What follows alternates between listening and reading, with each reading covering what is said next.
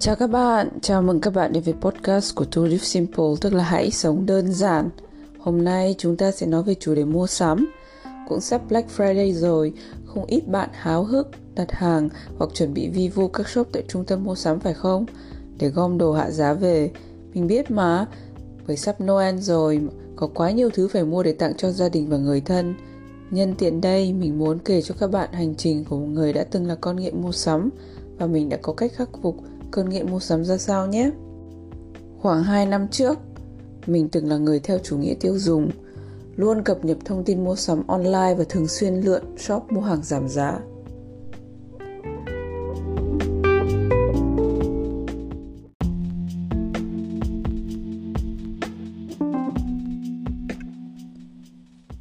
Nhiều khi đi mua sắm không lên kế hoạch trước, chỉ đơn thuần là lượn qua lượn lại, ngắm nghía giết thời gian, cuối cùng ôm về một đống không cần thiết, chủ yếu tích lũy cho trượt tủ.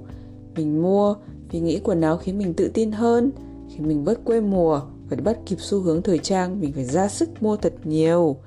Có đợt văn phòng mình nằm ngay giữa trung tâm thành phố, thay vào đi ăn trưa hay nghỉ giải lao, mình vội nhào vào mua, mua, mua và mua tại các khu mua sắm, đốt hết tiền vào đống quần áo mà có khi cả năm cũng chẳng mặc đến. Phòng mình trước kia khá rộng, tủ cao hơn 2 mét nằm dài sát tường, vậy mà quần áo đồ đạc chất đống ngổn ngang. Sợ nhất mỗi khi giặt quần áo xong không biết vứt đâu, bởi mình cảm thấy choáng váng trước cảnh trông chất của áo quần, giày, dép, túi sách và tỷ thứ linh tinh khác. Ngoài quần áo ra, mình còn thường xuyên thích lang thang ở những tiệm bán đồ lặt vặt, khi thì mua cây bút, hôm thì mua cuốn sổ tay, hôm khác thì là một bức tượng hay tranh ảnh chẳng liên quan gì đến nhau. Mua vì dễ thương, mua vì rẻ hoặc đơn thuần là mua vì nhỡ đâu mai mốt cần đến.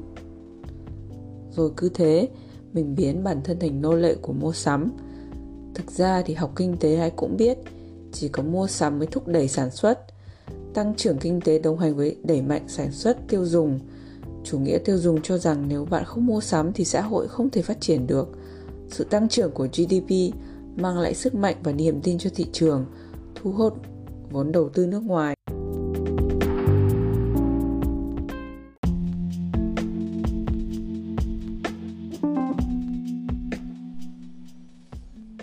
Sống trong một xã hội như vậy, chẳng trách mình hay đa số người đều theo vòng xoáy của người tiêu thụ, không thể đổ lỗi hoàn toàn cho kinh tế xã hội được. Việc đầu tiên nên làm là bắt đầu thay đổi cách mua dùng từ chính bản thân. Mình đọc rất nhiều thông tin về chủ nghĩa tối giản vào khoảng 2017, nhưng để bắt đầu thực hiện lối sống giảm chi tiêu mua dùng này là một hành trình dài, rất dài. Mình không dám vỗ ngực tự khen đang là người sống tối giản hay là đơn giản. Có chăng?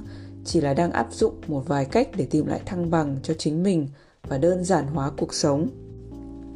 Thay đổi một thói quen đã ăn sâu vào máu thịt bao nhiêu năm – không phải chuyện ngày một, ngày hai. Nó là một quá trình gian nan, kiên trì để thuyết phục bản thân hướng về lối sống ít chú trọng vào vật chất. Cũng giống như những đứa trẻ từng bước một tập đi, tập nói hay tập viết. Sau đây là một vài cách mình áp dụng để giảm bớt mua sắm. Mình muốn chia sẻ với các bạn.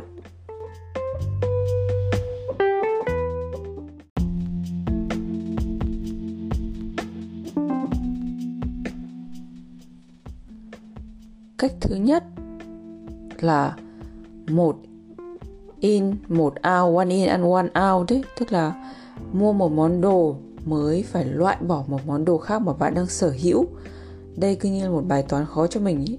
mỗi khi muốn mua đồ là phải tính toán trước xem mình có thể bỏ hoặc cho đi thứ mình đang có cách thứ hai mua hàng online ảo tức là sao bạn cứ đặt mua như bình thường cho sướng mắt rồi chọn đồ và ấn nút cho vào giỏ.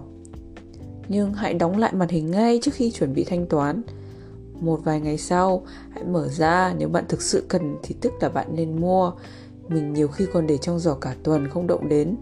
Xóa đi rồi xóa lại, cho vào giỏ đồ mấy lần cuối cùng là không mua gì cả. Cách thứ ba là mua đồ vintage, mua second hand, mua đồ cũ mình nghĩ là mua đồ cũ chẳng có gì xấu, miễn là không ảnh hưởng đến môi trường hay pháp luật. Nhưng mua đồ kiểu này cũng như con dao hay lưỡi bạn ạ. Nhiều khi tưởng tiết kiệm được, giảm tiêu thụ hàng mới nhưng hóa ra lại nhân đôi số lượng hàng second hand các bạn hãy biết chừng mực mua đồ cũ. Nhưng chỉ mua đồ mình cần chứ không phải mua đồ mình muốn nhé. Cách thứ tư là xóa các apps hay chặn thông báo mua sắm. Block triệt để spam hòm thư email để bản thân không bị lay động trước những cám dỗ hay là những cái tin đại loại như hot sales, Black Friday giảm giá 90%, 70%. Có đợt mình nghiện tải xuống rất nhiều apps mua sắm. Thời gian rảnh là tranh thủ ngồi săn hàng giảm giá bạn ạ. Nếu vào cửa hàng, đây là cách thứ năm ấy, nếu mà bạn vào cửa hàng thì nhớ đừng dại thích món đồ nào là mua luôn. Kiểu như impulsive shopping ấy. Hãy hít thở thật sâu suy nghĩ kỹ lại xem ta có thật sự cần chạy qua cửa hàng khác và cân nhắc lại vài lần trước khi quẹt thẻ. Và bạn hãy áp dụng quy tắc 5 câu hỏi trước khi mua. Cái bài về 5 câu hỏi trước khi mua này mình có viết một bài trên trang web To Simple của mình, tulipsimple.com dựa theo bài viết của The Minimalistics. Và sau đây là một lời kết cho các bạn đó là thời gian dành nên tích cực cho việc vận động tham gia các hoạt động mình yêu thích những môn thể thao mình yêu thích dành thời gian cho người thân nên tránh xa những trung tâm mua sắm hoặc ngồi lì ở nhà ôm điện thoại đặt hàng online nhé. Chúc các bạn một ngày nghỉ, một tuần vui vẻ. Cảm ơn các bạn đã nghe podcast của mình. Xin các bạn ủng hộ nhé. Tạm biệt.